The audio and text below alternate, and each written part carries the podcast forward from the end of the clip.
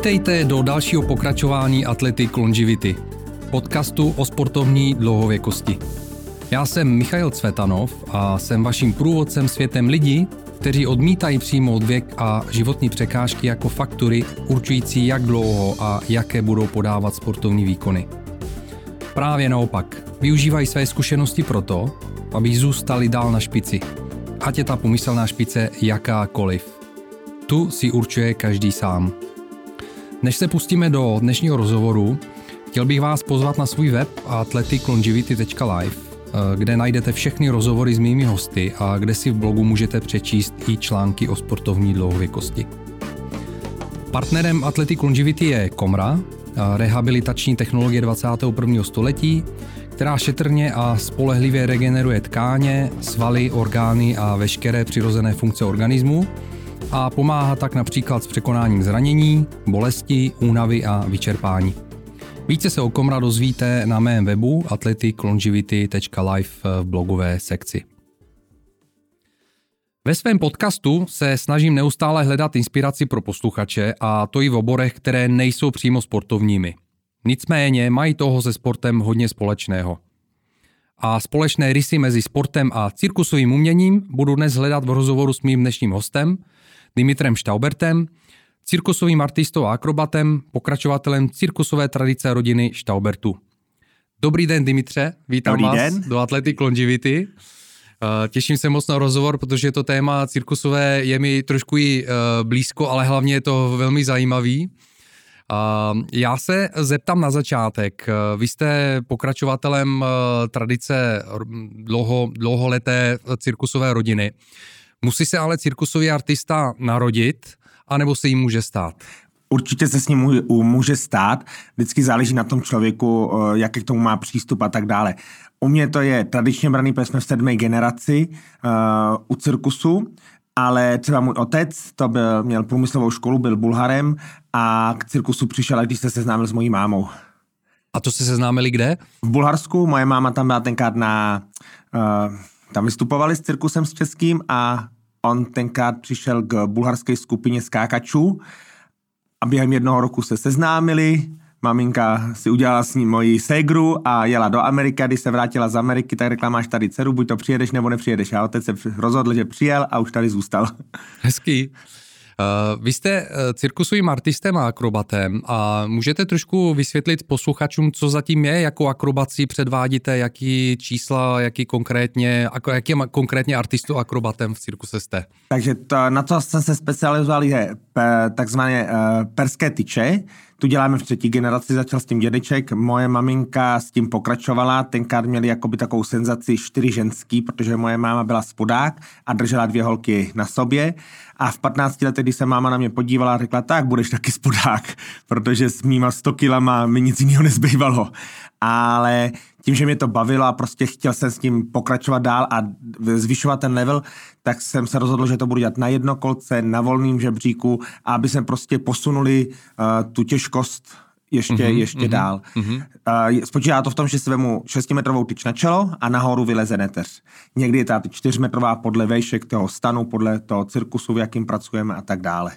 Takže cvičíte ji z neteří? Ano, a neteř má za sebou baletní konzervatoř, takže to je další věc, co k tomu cirkusu dneska patří, že to není jenom čistě o tom výkonu, ale i o té dramaturgii okolo, aby to bylo pro toho diváka o to hezčí, o to zábavnější. A kde všude vystupujete z neteří? Teďko momentálně v Maďarsku, v pevném cirkuse a jinak všude po světě, kam nás zrovna zavolají. Takže za poslední roky jsme byli v Moskvě, v Monte Carlu, ve Francii, v Německu, v Japonsku. A jak dlouho trvá to vaše číslo? Celé to vystoupení trvá kolem 8 minut. Kolem 8 minut. V čem je výjimečné? To naše? Tak asi hlavně tím, že jsme pokročili v tom levelu o to, že jsem na té jednokolce, ještě do toho žongluju, takže prakticky jsem na jednokolce, držím tyč, neteř nahoře stojí na rukou a já přitom žongluju 5 kůželí. A co všechno během své společné kariéry z neteří jste dokázali? Projeli jsme asi 12 festivalů cirkusových. Ne vždycky jsme uspěli, protože ne vždycky jsme měli ten výkon na 100%. v Rusku jsme spadli, zrovna tam, kde jsem nechtěl, protože tam je ta vrchol artistiky. Meka cirkusu. Ano, meka cirkusu. Mm-hmm. A tam jsem podklouznul mi žebřík, takže jsem si tam narazil zadek a kostrč, ale hodilo tím, že ty kolegové artisti, co tam jsou, ty to chápou, že jo, takže v tom problém nebyl, ale hodilo nás to zase na ty další festivaly, takže náš největší úspěch nakonec byl v Monte Carlo, kde jsme vzali stříbro. Stříbrního klauna v Monte Carlo. To bylo kdy? To je 4 roky zpátky, 2018. Jak dlouho vám trvalo se dostat na takovýhle prestižní festival? Protože jestli se nepletu, to je nejprestižnější cirkusový festival, dá se to tak říct? Ano. Mm-hmm. A mně osobně to trvalo 20 let. Od té doby, co jsem to poprvé viděl. A de facto od toho snu se tam dostat, tak skoro 20 let, než jsme se tam dostali. Takže to byla taková meta, kterou jste chtěl dosáhnout? Ano, přesně tak. To byl ten cíl toho všeho, toho tréninku a toho snažení se tam dostat. A jaká je cesta k takovému festivalu? Co to obnáší? Je to na pozvání nebo...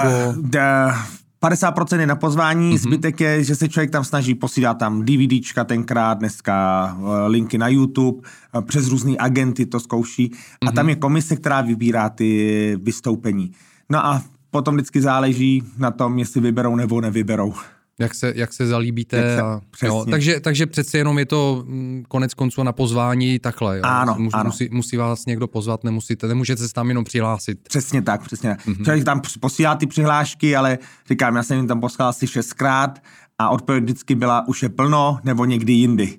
No a potom, když jsme právě byli v Moskvě, tak tam byl jeden z hlavních agentů z Monte Carla, viděl nás tam, přišel za námi a zeptal se nás, jestli bychom tam rádi jeli. Já říkám, samozřejmě. A už se na to začalo pracovat. Jaká je tím pádem jakoby motivace cirkusového artisty, kromě toho, že samozřejmě jsou tyhle ty festivaly?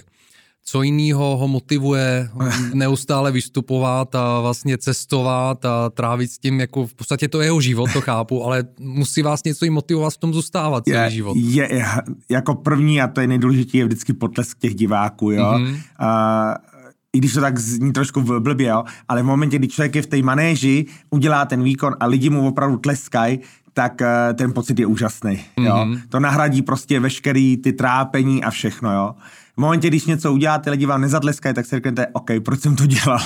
V momentě, kdy vedete na tu scénu, do té manéže a je tam to publikum, tak ten adrenalin tam je, samozřejmě na ten výkon, ale víc si to užíváte si toho, že na vás to publikum kouká, takže i zároveň, jak jste řekl správně, už člověk nepřemýšlí o tom tolik na ten výkon, ale spíš na to, jak potom přijme od toho publika ten potlesk.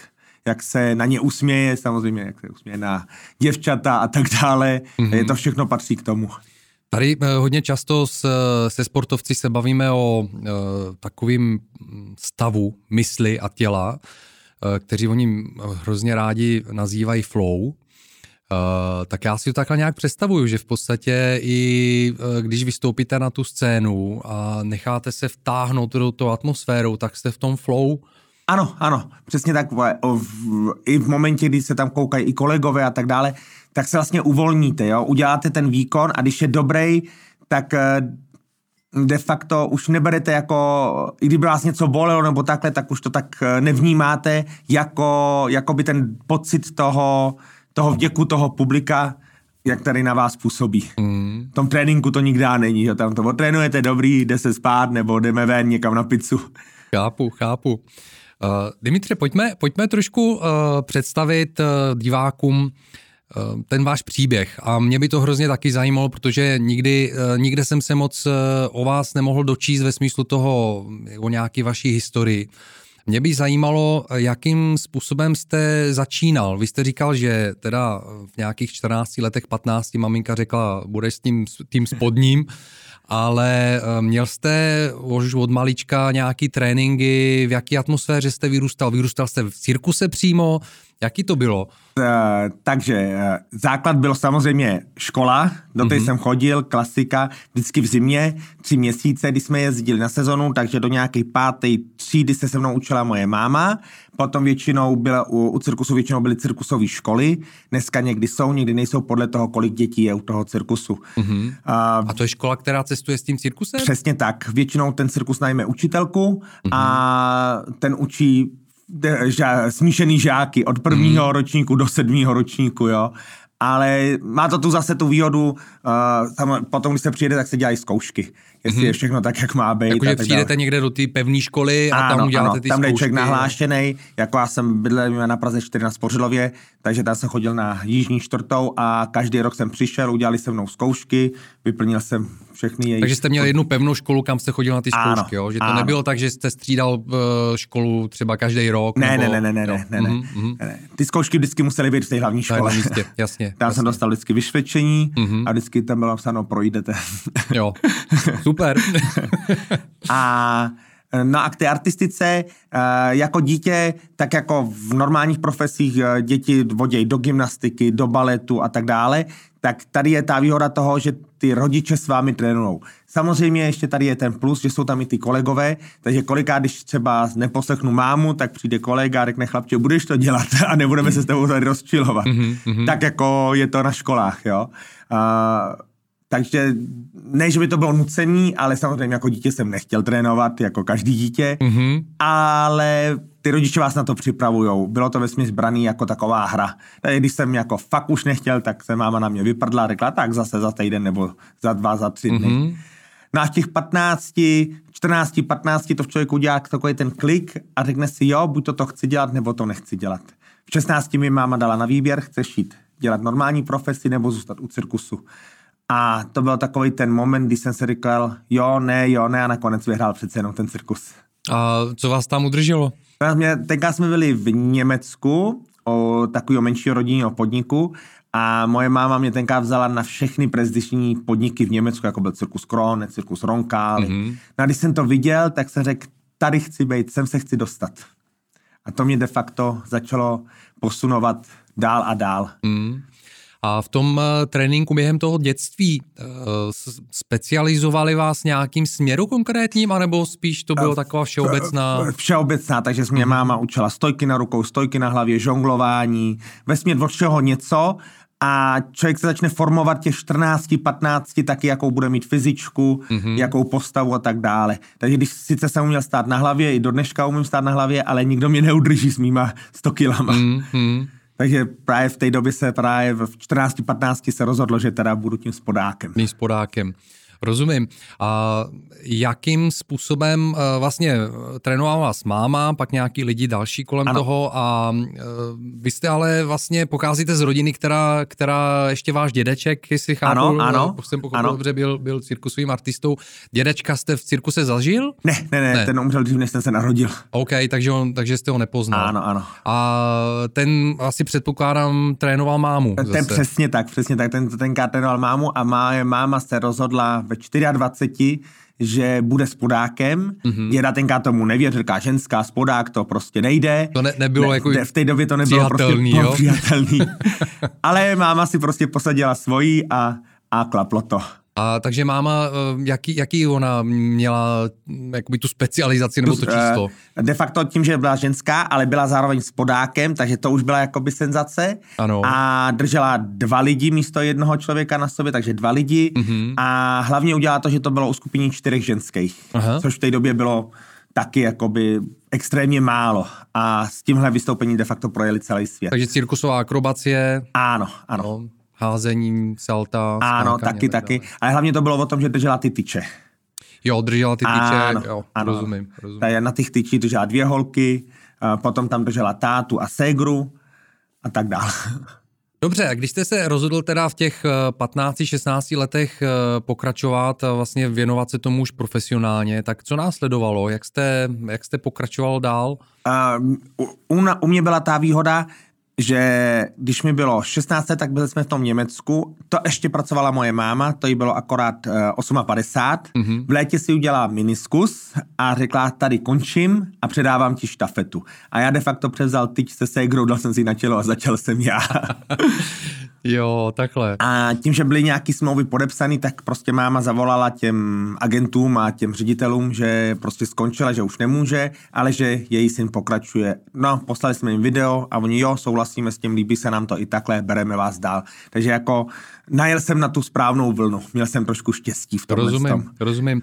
A to jste začínal v jakém cirkuse? A to jsme byli v Německu, byl to rodinný cirkus Kaiser. Mm-hmm.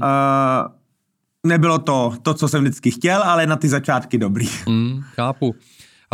Co vás nejvíce na tom cirkuse vždy bavilo? Nejvíc, když je léto, jste v karavanu, jdete trénovat, jste v krásném městě, ať to byl, tenkrát jsme zrovna byli, myslím, v Kolíně nad Rýnem, takže krásné město. Je to takový celý to, ten životní styl, bych řekl, že jo. A samozřejmě to cestování. Dostanete se do Japonska, jiný kultury poznáváte, poznáte spousty lidí okolo. To nevýhoda je zase toho, že když přijde zima a zjistíte, že v noci je -5, takže ráno neteče voda, protože všechny hadice zamrzly. A co pak? Pak je to je těžký. Všechny hadice sundat, někde je nechat ohřát a modlit se, aby nezamrznuli hydrant. My jsme se i před natáčením bavili o tom, že kolem toho cirkusu je strašně moc jakoby další práce, takže člověk se dostane ke spoustu činnostem asi. Ano. Příklad u cirkusu Krone, když jsme byli před 3 roky, tak ten problém už je delší dobu, že nejsou řidiči, což má i spousty firem. Takže kdo má řidičák na nákladňáky, tak prostě pomáhá. Takže v neděli jsme měli 2 představení, skončilo se představení, převlíknul jsem se do tepláku, nasednul jsem do náklaďáku a jel jsem 200 kilometrů. Tam jsem se odpřáhnul jsem maringotku, vrátil jsem se a někdy do 2 do 3 hodin se jezdilo. Druhý den, když je volný den, tak vlastně ho prospíme, v čemž potom právě přijdou spousta lidí, říkají, cirkusáci furt spějí, ale nevidějí, že jsme vlastně do 3 ráno jezdili. My jsme se bavili taky o jiné věci, o tom, že spousta sportovců, gymnastů, akrobatů po ukončení aktivní sportovní kariéry se přesunou do cirkusu. Mě by zajímalo, jakým způsobem se pak dokáží sladit a jak vlastně je otevřená ta cirkusová komunita lidem, kteří nemají ty kořeny v cirkuse. Tady tohle je hlavně populární v Rusku, Bulharsku, v Rumunsku i v Maďarsku, protože tam jsou některá ty vystoupení, jako je odrazový můstek a tak dále, tak ty potřebují hlavně ty sportovce, protože už mají ve vínku skákání, fliky, salta a tak dále. Ta komunita je vždycky přijímala úplně bez problému. Mm-hmm. U nás v Čechách je to trošku míň, protože u nás takových velký čísla byly. Problém v dnešní době je to, že když uděláte skupinu 5-6 lidí, tak ne každý podnik vás dneska uplatí. V tom je trošku ten zádrhel. Proto ještě v tom Rusku, tím, že to je polostátní, to furt funguje, protože když není práce, tak je platí de facto stát tady tyhle artisty. U nás to takhle bohužel nefunguje. Chápu. Takže ta komunita je otevřená nováčkům, vítá je. Asi myslím, že ono asi ani bez těch nováčků asi by to úplně nefungovalo. Přesně tak. Cirque du Soleil je de facto postavený hlavně na takových lidech, hlavně na bývalých sportovcích. Samozřejmě jsou tam i artisti z tradičních rodin, ale ty skupinové vystoupení, jako je lítání na hrazdách a tak dále, to je většinou s těma sportovcema. Sportovci. Když jste zmínil Cirque du Soleil, jak těžké se tam dostat? Do Cirque du Soleil? Tam to není o tom výkonu, tam je to o tom spíš, že ten režisér se ráno probudí a řekne, chci takový a takový vystoupení, protože tam je hlavně dávano význam té dramaturgii toho celého show, toho celého příběhu. A takže když je nějaký vystoupení, co se jim do toho nehodí, tak člověk může dělat, co chce, ale prostě se tam nedostane. Jo? Takže tam je to trošičku jiný styl celého toho. Oni teďko měli docela krušní chvíle během toho covidu. Dokonce nějakým způsobem zkrachovali, jestli se nepletu, nebo byli blízko krachu. Jak to s nima vypadá, když jsme to naťukli? Teď, co jsme právě byli v Maďarsku, tak tam byl jeden z těch hlavních a už otevřeli dalších 6 show na tenhle rok. Připravují ty další show. řeknu to teďkon tak jako interně, ano. Ten krach dělali ve stylu, jako dělá každá firma, aby nemuseli platit daně a tak dále, takže se udělali jakoby takovej krach s tím, že se to zase odebře přes další firmy. No tak to jsem rád, že to bude jakoby, protože, ano. protože to by byla velká škoda. Tam jde víceméně o to, že měli spousty závazků na v té době covidové, kdyby tady to všechno měli uplatit, tak by na 100% zkrachovali. Takže se udělali takový ty polokrachy, jak se tomu říká. Jasně. No, když jsme u těch financí a toho živobytí, jak těžké, aby se vůbec ten cirkus uživil, aby přežil zvlášť takovouhle těžkou dobu? Když jsou to projekty jako Cirque du Soleil, tak tam je to o to těžší, protože mají 4 000 zaměstnanců. Když je to rodinný podnik, tak to taky není o to lehčí, akorát, že vždycky se dá jít nějaká ta cesta, jo. U toho rodinného cirkusu se prostě všechno zapakuje, dá se to na nějaký parkoviště a ty majitelé můžou zkusit jinou práci nebo nějakým způsobem přečkat tu těžší dobu, jo. Některý to umějí, některý to neumějí, některý na tady tom krachnou, potom ty rodinní příslušníci si buď to najdou jinou práci, anebo nebudou k jinému konkurenčnímu cirkusu pracovat. Když jsme u těch cirkusových rodin, jaký jsou vztahy mezi cirkusovými rodinami? Vesměs skladný, jo, akorát, že za posledních 30 let, když tady byly jakoby ty konkurenční boje mezi cirkusama, tak je to spíš o tom, že ředitel nadává na ředitele, ale ty mladí si mezi sebou vždycky rozumějí, no a to je problém našich tátů. Jo.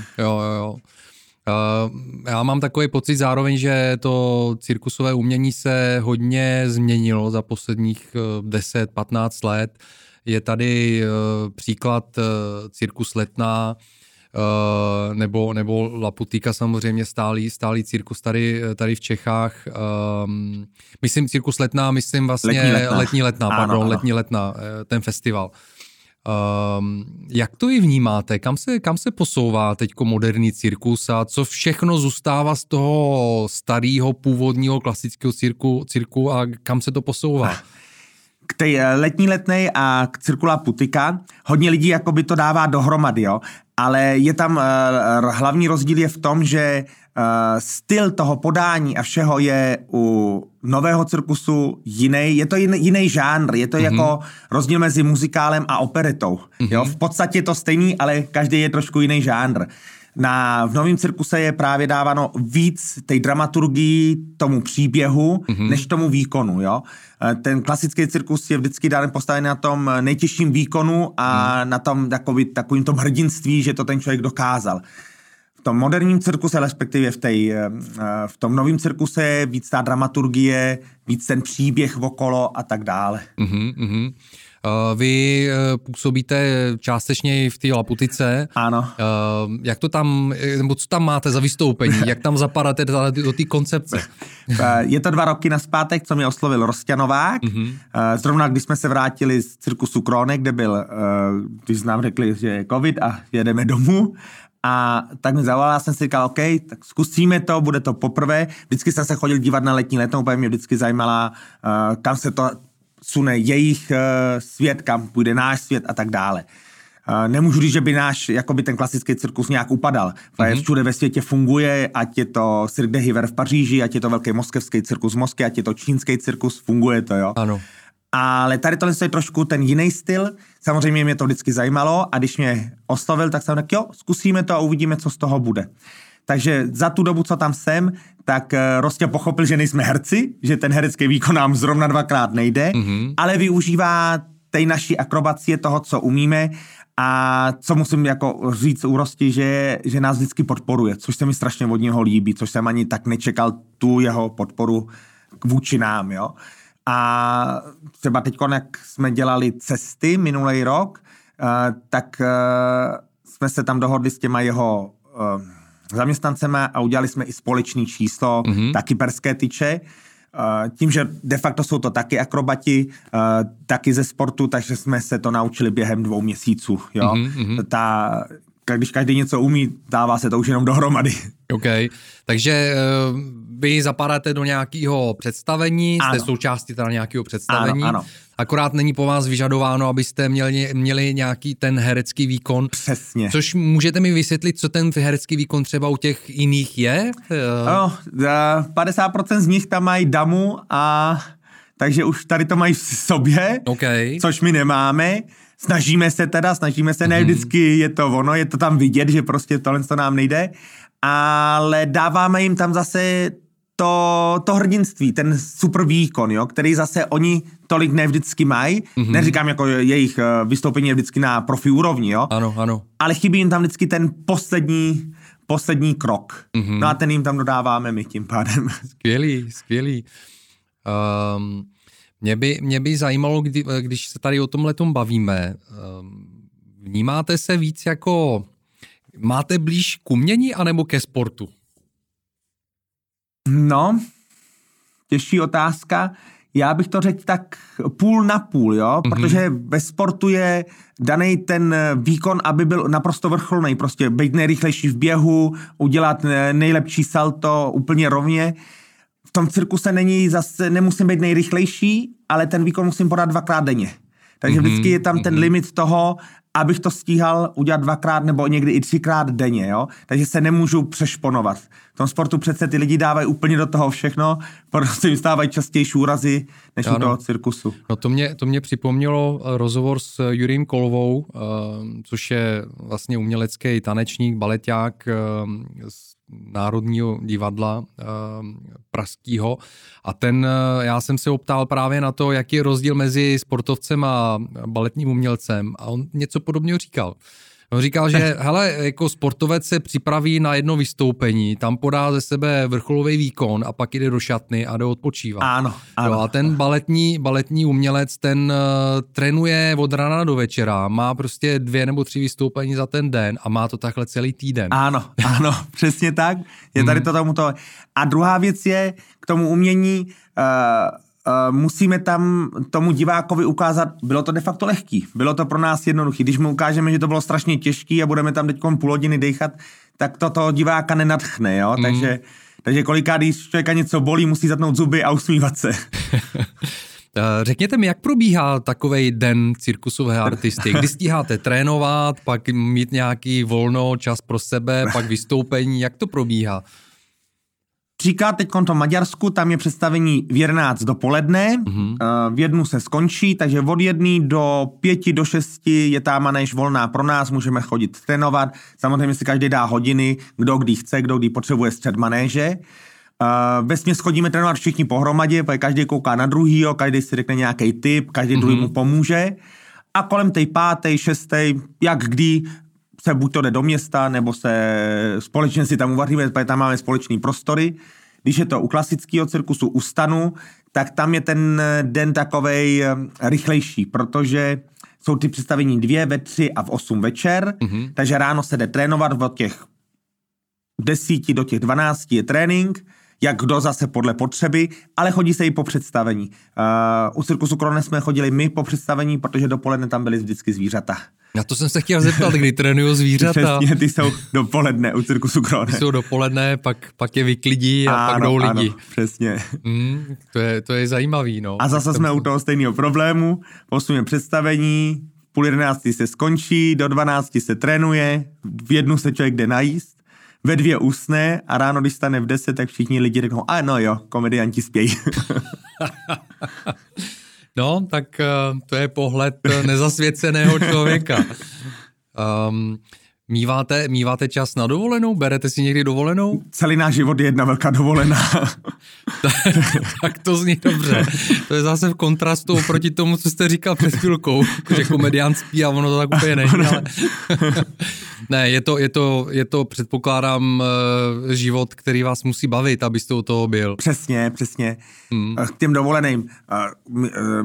Třeba můj kolega tady Hinek Navrátil, ten si jede na tu dovolenou, protože cirkus dělá v Čechách, celý život je v Čechách, projíždí všechny české města, ale nedostane se nikam nikdy k moři, takže ten si na tu dovolenou jede. My, když jsme byli 4 měsíce v hotelovém resortu v Japonsku, tak jsme to měli de facto jako dovolenou. Pěkný, a to bylo kdy? To je 6 let zpátky. 6 let zpátky. Tam jsme začal právě z neteří, tam jsme se dohodli, tenkrát se jakoby končila a neteř začínala, takže oni s tím souhlasili a tam jsme měli vystoupení dvakrát denně, protože to byl zábavní park, takže tam ty představení byly půlhodinový, takže ve 12 a ve 3, půl čtvrtý se skončilo, šli jsme na 2 hodiny trénovat, no a potom jsme si užívali celého toho resortu. Ve svém podcastu pravidelně zmiňuji Komra terapii a není to náhoda. Na základě vlastní dlouholeté zkušenosti jsem přesvědčený o tom, že Komra dokáže velmi efektivně podpořit sportovní dlouhověkost. Sám používám Komra 12 let a za tu dobu jsem spolupracoval i s mnohými sportovci a Komra se pro ně stala jejich osobní rehabilitační pomůckou, kterou dlouhodobě používají. Kdybych to měl vysvětlit velmi zjednodušeně, Komra podporuje přirozené regenerační schopnosti buněk, jejich metabolismus, tvorbu energie a mezibuněčnou komunikaci. Díky tomu z Komra můžete sami a efektivně pomoct svému tělu při řešení zánětů, bolesti, při regeneraci zranění nebo k posílení jeho obrany schopnosti. Z dlouhodobého hlediska tak podporujete své tělo v tom, aby se lépe zotavovalo ze zranění a z běžného opotřebení a udrželo si schopnost podávat maximální sportovní výkony. O Komra se dozvíte víc na mém webu athleticlongevity.live, kde o svých zkušenostech z Komra píšu v různých článcích v blogu. A zároveň na mém webu najdete speciální kód na 10% slevu na nákup některého z Komra přístrojů. Mrkněte na to. Jakým způsobem funguje ta příprava vlastně jakoby toho vystoupení, toho čísla? Jo? Jak dlouho se připravuje nový číslo a jak často třeba o to obměňujete? Taky dobrá otázka.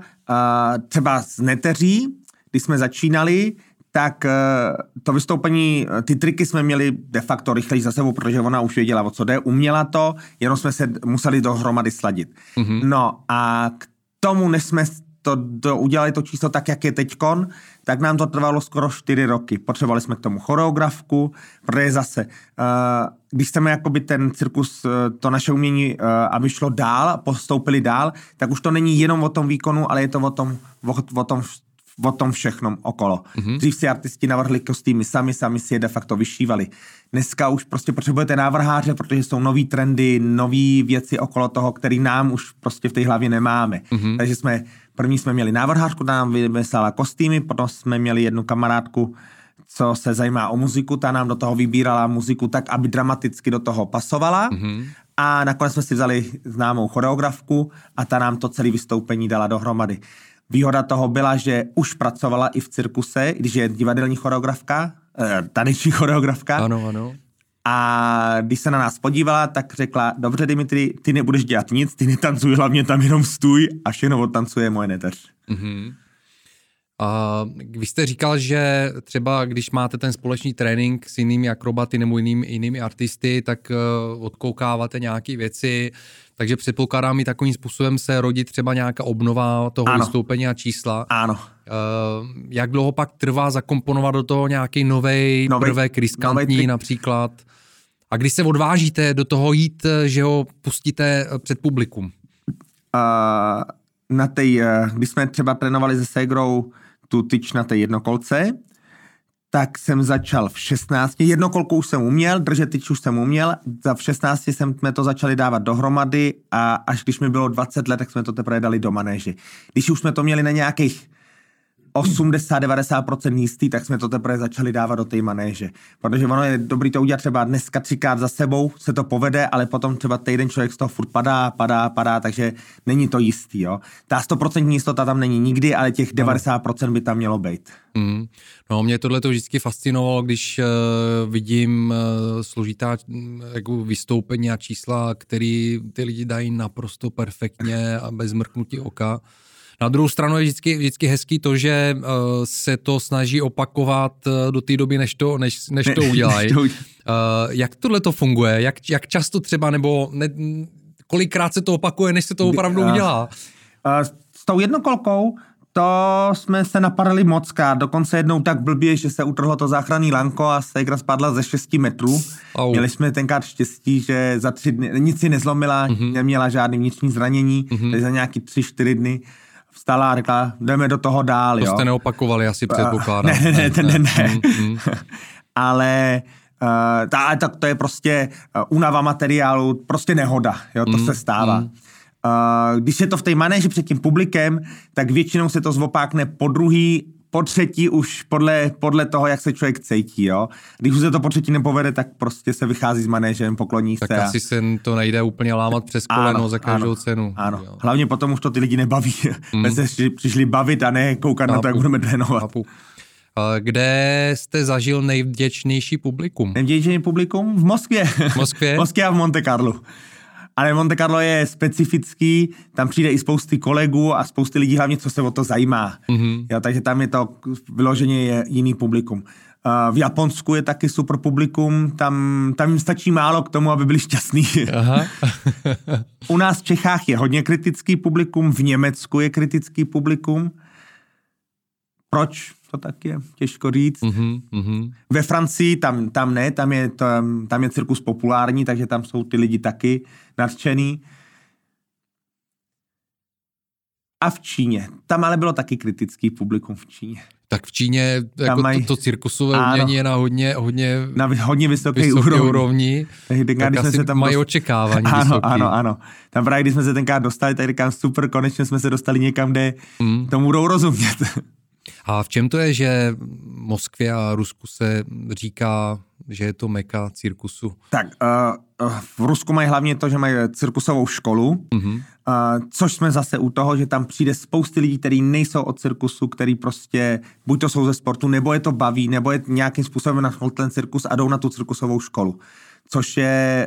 Což dává ten cirkus i na na tu vyšší úroveň. To je jak v Číně, tak v Rusku. Další výhodou je, že tam mají tam choreografii, mají tam ty učitelé jsou vrcholní sportovci, kteří vědí, jak na to a tak dále, takže jak bych to řekl. Prostě ve všech tady těchto směrech mají věci navíc, které my tady těžko dostáváme. V základu, co oni se učí, je i zároveň i balet, i právě herectví, i všechno. Takže mají to od tady to mají trošičku snaží jít na ten vrchol. No já jsem to taky vždycky vnímal, že ta ruská cirkusová škola, že opravdu je hodně prestižní. A pamatuju si, teď se mi vybavilo, já než jsem přijel do Čech, tak jsem začínal se sportovní akrobací v Bulharsku a měl jsem trenéra Ivana Tomova, který dělal tu školu, ukončil vlastně ruskou cirkusovou školu. A to bylo bráno jako právě jako takovou garanci, že ten člověk je opravdu dobrý v tom, co dělá. Ano, přesně tak. Takže a je to taky do dneška. Já jsem někde slyšel, že cirkusová škola teďko nějakým způsobem je hodně silná, převyšuje možná tu ruskou vlastně, jakoby ta ukrajinská, že v Ukrajině rozvoj velký cirkusu. Ano, to je pravda, protože tam poslední roky měli velkou podporu, protože ty Ukrajinci víc se snažili, prostě ta mladá generace se víc snažila. V tom Rusku je furt na té škole dávaný do popředí to skupinový vystoupení, jako jsou odrazový můstky v 10 lidech a tak dále. Na té Ukrajině se hodně věnovali tomu solovému vystoupení a tím pádem ty lidi se taky jakoby vysnažili, proto to začalo jít takhle rychle nahoru. No a měli dobrý management, že všude na všechny festivaly se začali projevovat a začali tomu dávat i jinou tu dramaturgii, jinou scenérii, jiný kostýmy. Už to není to tradiční, co bylo před 30-40 rokama. Ano. To je to se mění, ale i v Číně tady tohle. Číňani vždycky měli jejich specifickou muziku a jejich kostýmy. Super výkony, ale nenašlo toho diváka, protože ta jejich čínská muzika nebylo to ono. Ale to už se za poslední roky taky hodně změnilo. Proto taky hodně, jak tam začali dělat ty čínský cirkusové festivaly a brali tam lidi z jiných zemí, takže vlastně to tam zároveň začalo ovlivňovat. Když se vrátíme k těm tréninkům a k tomu porovnání se sportem, vy jste částečně naznačil, jaký je život cirkusového artisty. Mě by ale zajímalo v rámci toho života, který jste popsal, je možný vůbec si udržovat nějakou sportovní životosprávu? A je potřeba vůbec? Jako já nevím, jestli se na to dbá nějakým způsobem, nebo to je individuální? Já osobně na životosprávu vůbec nedbám, takže první, co je u mě, mekáč, KFCčko, ale když jde do tuhýho, tak prostě si řeknu ne, nesmím a 2-3 týdny prostě tady to nevidím, vemu si kolo, jezdím na kole 40-50 km, abych se dostal do formy. Většinou je to potom, když máme nějakou delší pauzu, třeba měsíc, 2 měsíce jsme doma, ten trénink je o to menší, respektive jdeme si zatrénovat, ale člověk večer si na to prdí a řekne si, tady si udělám jinou prácičku a tak dále. No a v tom člověk začne přibírat a tak dále. Takže potom musí do toho zabrat a jet v tempu. Rozumím. Takže no asi v tomhle tom to bude asi rozdíl, že podle mě asi je to individuální, předpokládám. Přesně tak. Bude individuální podle toho, jak člověk k tomu přistupuje, ale ano. Není to po nikom asi vyžadováno, nemáte nad sebou trenéra, který by do vás bušil a říkal, hele, musíš být ve formě teď. Takže je to o nějaký jako i sebedisciplíně. Určitě. Mě už je dneska 42 let, takže už na to nekoukám tak jako dřív. Dřív jsem měl tu disciplínu větší, takže ten mekáč nebyl každý den. Teď na to trošku to. Ale teď, jak jsme vrali v tom Maďarsku, tak je tam skupina 7 holek, tady dělají taky odrazový můstek. A ty mají s sebou trenéra a ten prostě, ten je hlídá, ten je sekíruje. Předevčírem zrovna přišly ty 4 holky o něco dřív se jakoby připravit a on je hned zahnal, říká, je tady zima, běžte na pokoje, já vás zavolám, když sem půjdete dolů, jo. Až 2 vystoupení před jejich vystoupením šli teprve dolů, aby nenastydli a tak dále. Takže ty mají přísný režim. Dimitře, jak je to s psychikou a vůbec cirkusovou psychologii nebo psychologii cirkusového artisty. Ve smyslu toho, samozřejmě předpokládám, že míváte asi trému, nebo míváte, teda se zeptám, abych teda nemluvil za vás. Jsou dny, kdy je tréma. Teďko jsme celou zimu pracovali v Německu, neměl jsem žádnou trému, všechno klapalo, jak bylo. Přijedeme do Budapešti na festival, všechny lidi tam znám, člověk vyjde do manaže a je hned v trémě, protože najednou jsou tam ty známí, všechny, člověk chce podat nejlepší výkon, ale ta tréma tam prostě přijde v ten moment, jo. Jak to zvládáte, nebo jak s tím pracujete? Musím. Zvládám to. Prostě nechávám tomu takový volný průběh. Cítím to, ale nedávám tomu jako, že budu nějaký extrémně nervózní kvůli tomu, nebo takhle, jo. Zvlášť, ano. Zvládám to tím, že se všema začnu bavit. OK, jo, tak to je rozhodně, mimochodem, to je jedna ze strategií, jak zvládat strach. Ano. Je jich víc, ale jedna ze strategií je prostě mluvit, jo. Ano. A nesoustředit se na to. Když jsme u toho, tak třeba zrovna v Monte Carlu, ten den, co jsme měli vystupovat, tak jsem si hrál na taxikáře, každý známý, co přijel, vždycky říkal, jsme na letišti, přijeď pro nás, říkám super, aspoň mám co dělat. Takže nebýt o samotě, nemuset nad tím přemýšlet. Ano. A já taky si myslím, že musíte se umět hodně dobře soustředit. Příklad jsem na tom volném žebříku, v momentě, kdy tam na 2 sekundy ztratím jakoukoliv orientaci, tak hned letíme dolů, protože tam je to vyloženě na sekundy, ten balanc. Jo? Tam to není o tom, že když stojím na zemi, držím tu tyč a začne padat dopředu, tak furt tam mám 1, 2, 3 sekundy a můžu ji podeběhnout. Na tom žebříku není prostě čas, jo? Tam se člověk musí soustředit celou tu dobu. Což taky někdy potom člověka unavuje. A to nějakým způsobem se na tohleto připravujete, nebo trénujete něco pro koncentraci, nebo je to v rámci toho tréninku? Je to v rámci toho tréninku. Takže nějaký jako vyloženě speciální mentální trénink, to asi máte je spíš v sobě no, ano. Tím, že jste v tom vyrůstal a člověk to ani nevnímá.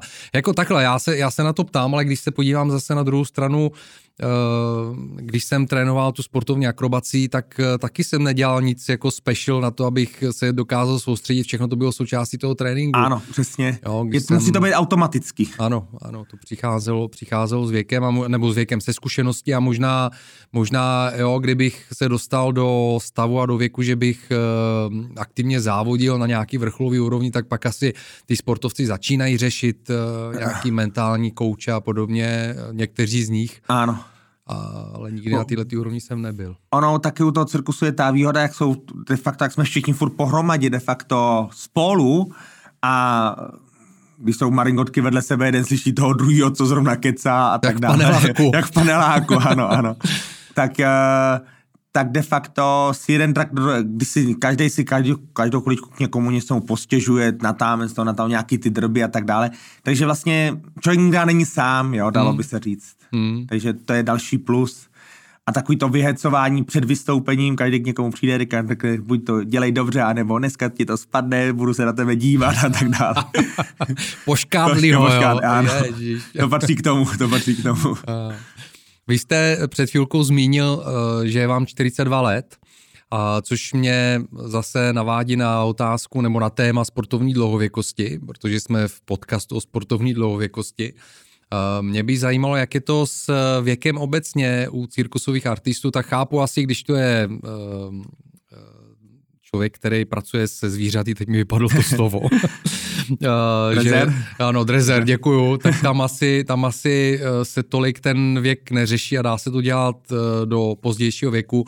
Jak je to s jinými disciplínami v cirkuse? Vždycky záleží na té disciplíně. Třeba klaun, čím je starší, tím je lepší, jo? Protože zná tu psychologii lidí, ví, co se bude lidem líbit a tak dále. Když je to 20-letý klaun, tak to nikdy dopadne dobře. Jo? Aha. U těch žonglérů je to taky individuální. Jsou žongléři, kterým je dneska 80 let a furt jsou stále aktivní. A potom taky záleží na člověku sám o sobě, jak se cítí. A teda máminka skončila v 58, kdyby si neudělala meniskus, tak by asi dělala do 60. Jo? A některý kolegové skončili v 35 a některý jsou furt aktivní i v 50, jo? Takže to je spíš individuální, bych řekl. Individuální. V tom, co dělám já, počítám, že v 50 už na té jednokloce být moc nebudu, ale furt doufám, budu moc držet tu tyč. Takže se tam potom můžeme změnit choreografii a celý ty triky. Jako jeden z mých dalších plánů je, že bych chtěl vzít nějakou holku, co umí pole dance, s tím, že by ta tyč nebyla přidělaná, ale já bych ji držel. A ona by de facto udělala celé to vystoupení na tom pole dance s tím, že ji držím já. To zní zajímavě, to jsem neviděl. To je jeden z dalších snů, co připravujeme, takže uvidíme, jak to půjde. Jasně. No já jsem se, jako další otázka, která mě přišla, mě napadla, co děláte proto, abyste mohl zůstat co nejdále v manéži, ale já myslím, že jsem se na to života zprávu ptal, takže asi nic speciálního na to neděláte a spíš jdete s dobou a ano. Cokoliv, co přijde. Nejvíc mě baví de facto vzít si to kolo a udělat těch 40-50 kilometrů a člověk se hned druhý den cítí dobře. Samozřejmě chodíme do bazénu, chodíme do saun, to, co patří ke klasickému sportu. Ano. Jak nejradši regenerujete? Odpočíváte? Na tom kole. Což vlastně i pomáhá psychologicky, když zrovna v Japonsku tam byla, v těch místech okolo Nagoji byla rovina, takže tam jsem udělal hodně kilometrů a člověk kouká na tu jejich architekturu, na ty jejich zahrady, takže jak si to, takže i člověka to psychicky uklidní a všechno. Který z vašich vystoupení, možná jich je víc, si vybavíte vždy, když se vás někdo na to zeptá, takový to nejvýraznější vystoupení. Nejvýraznější?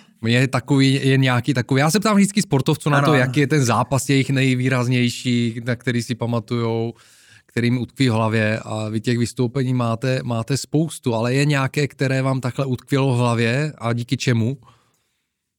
No, tak určitě v té Moskvě, protože v tom velkým moskevském cirkusu to prostě bylo úžasný vejít na tu scénu, už kvůli tomu, jak je to velikánský, už kvůli tomu té atmosféře, jaká tam je daná. Potom samozřejmě Monte Carlo, to je taky prostě super atmosféra. A třeba teď tady v Maďarsku, tam je taky, teď jak právě byl ten festival a spousty kolegů je tam okolo vás a koukají na vás a dávají vám tu podporu. Cítíte to z nich, jak vás chtějí podpořit. A v momentě, kdy skončíte to vystoupení a všichni se postavějí, tak to je nezapomenutelný zážitek. Mm-hmm.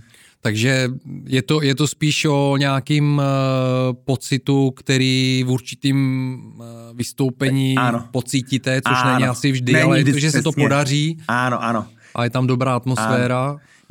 Když tam přijde normální publikum, který se přijde podívat na představení, tak to prostě nestává. To se dívá na celé představení a většinou až na konci představení, když se jim líbilo celé představení, tak vstanou.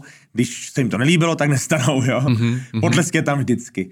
A když jsou to různý takovýhle festivaly a jsou tam ty kolegové, tak je to o to víc takový nezapomenutelnější. Mm-hmm. V tom Monte Carlo, tam jste vystupovali před princem Albertem, předpokládám. Ano. Tam. Předává vám tu cenu? Nám ji předávala princezna Štefany, protože princ Albert předává jenom zlatou. OK, rozumím.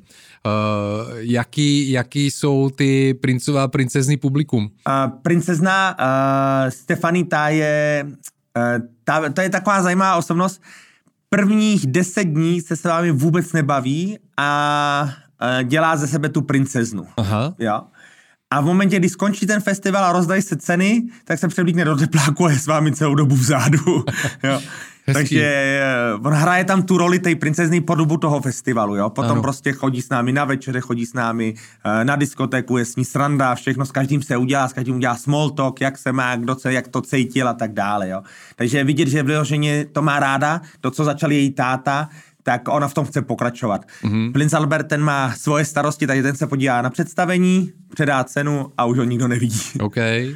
A teď jste říkal zajímavou věc, takže to trvá 10 dní, je to dlouho? Celý ten festival je přes 14 dní, ale ten základ de facto 10 dní je to, co tam člověk přijede, jsou zkoušky, potom jsou 2 představení, kdy přijde komise, která se skládá z bývalých cirkusových ředitelů nebo momentálních cirkusových ředitelů, různých agentů a ty, co už něco v životě dokázali, ze starých artistů a tak dále. Mm-hmm. A v neděli večer se posadí, rozhodne se, kdo co dostane, kdo kolik dostal nejvíc bodů a v pondělí se to předává. Mm-hmm. A to je vlastně těch 10 dní. No a potom už je tam takový gala představení, kdy pracují ty, co vyhráli, protože každý to představení trvá 4 hodiny. Takže 2x4 hodiny.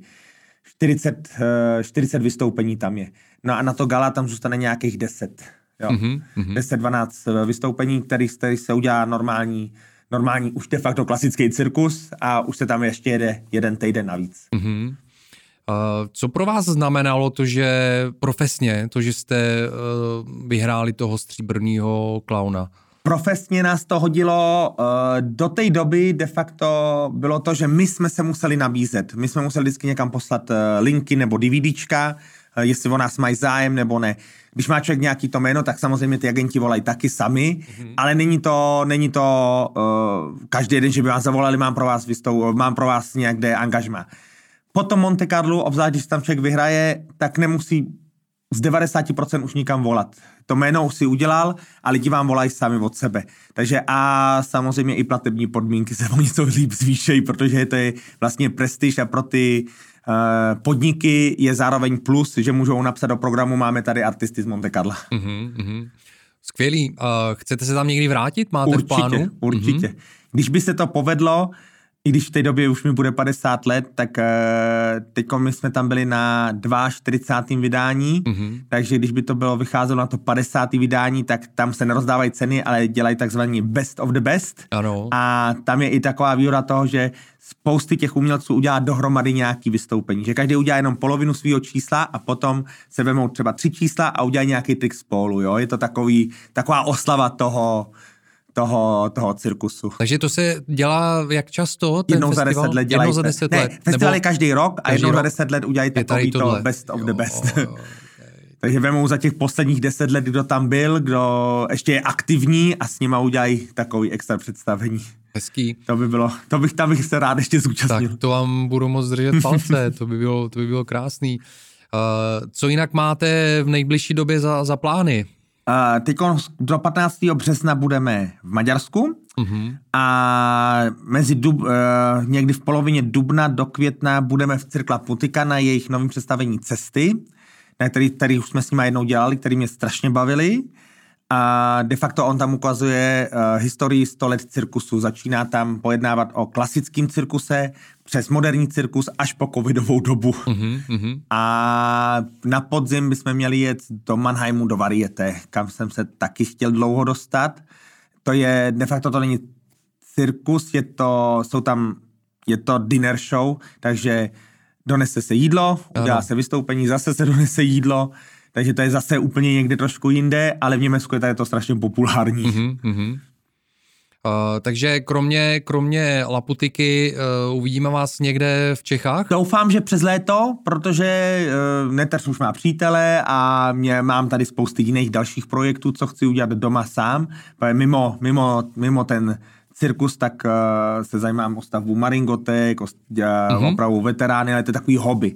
Takže teď toho můžeme využít, když jsme přes tu zimu byli celou dobu pryč, a takže tu letní sezónu. Ne každý cirkus ještě ten rok vyjede, protože ještě furt si nejsou jistí kvůli tomu covidu, takže toho můžeme využít, když jsme doma. Takže doufám... Nerekonstruujete maringotku s Michalem Davidem náhodou? Teď mi napadlo, že on rekonstruoval nějakou maringotku. Michal David chce rekonstruovat maringotku od cirkusu Kludský. Aha. O tu jsem měl zájem ve 20 letech, ale mě ji neprodali, ale koupilo ji město Jirkov. A to ji de facto bude rekonstruovat. Michal David by do toho měl dát nějaký investice. Jo, ale nemáte s tím nic společného. Ne. Tady to bohužel ne. Rád bych, ale bohužel. A pardon, já jsem vám do toho skočil, vy jste chtěl říct teda v létě, kde budete. V létě, takže u té La Putyky. Ano, a uvidíme, co de facto přijde, nepřijde, jo. Když tam přijde nějaký krátkodobý angažmá třeba do Paříže nebo do Dubaje, tak pojedeme. Ale nemáme v plánu být dlouhodobě v létě pryč. Máme v plánu být tady doma. A jsme otevření různým projektům. Ať je to Letní letná, ať je to La Putyka a tak dále. A kdyby se chtěli posluchači na vás někde podívat třeba online, máte nějaké nahrávky, nějakých vašich vystoupení? Na YouTube napíšou Dimitr Štauberti a tam jich máme asi 20. Perfektní, aby se taky podívali na to, o čem jsme si dneska tu povídali. Dimitře, perfektní, moc krát děkuju. Blížíme se ke konci a já vždycky svým hostům nakonec kladu otázku, co by jste tady zanechal za odkaz posluchačům, kteří si chtějí prodloužit aktivní sportovní léta a zůstávat na té vlastní špici, ať je jakákoliv, tu si samozřejmě určuje každý sám. Jaký je váš odkaz pro ně? Každý ať věří sám sobě, ať neposlouchá druhý okolo, když jim řeknou, a už jsi na to starý nebo tak dále, protože to je největší nesmysl, co kdo komu může v životě říct. Jo. Každý prostě musí sám sobě věřit a sám sebe posouvat dál. Příklad, mám 100 kilo a přesto jsem se naučil jezdit na jedno kolce. To je hezký příklad. Perfektní. Dimitr Štaubert byl naším dnešním hostem v Athletic Longevity. Dimitře, moc krát děkuju za hostování. Taky děkuju. Držím palce, ať se daří s Neteři a ať dosahujete dalších úspěchů a ať mám tu výjde s tím Monte Carlem. Děkuju ještě jednou. Tak jo, mějte se hezky, krásný den. Naschledanou. Děkuji, pokud jste si poslechli tento rozhovor až do konce. Mrkněte na web athleticlongevity.live, kde najdete další zajímavé rozhovory o sportovní dlouhověkosti, nebo si podcast vyhledejte na Spotify, Apple Podcast nebo Google Podcast a určitě se přihlaste k odběru. Partnerem Athletic Longevity je Komra, což je přístrojová rehabilitační terapie pro osobní použití, která šetrně a spolehlivě regeneruje svaly, šlachy, úpony a klouby a veškeré přirozené funkce organismu. Více se o Komra dozvíte na mém webu athleticlongevity.live a v blogové sekci. Děkuji, mějte se fajn a zůstaňte na špici.